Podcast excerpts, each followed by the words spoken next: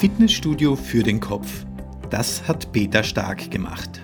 Heute mit einem Spezialgast. Natürlich, damals wusste ich das nicht, aber von heute oder vom heutigen Standort einfach wegen dieser Idee, dass die einzigen Dinge, die man bereut, die Dinge sind, die man nicht getan hat. Und ich glaube, deshalb ist es mir über die letzten paar Jahre immer wichtiger geworden, einfach jede mögliche Chance zu ergreifen, mich nicht unbedingt zu beweisen, aber einfach um diese Schritte zu tun, um mich selber zu entwickeln und einfach langsam aber sicher aus dieser Komfortzone herauszutreten.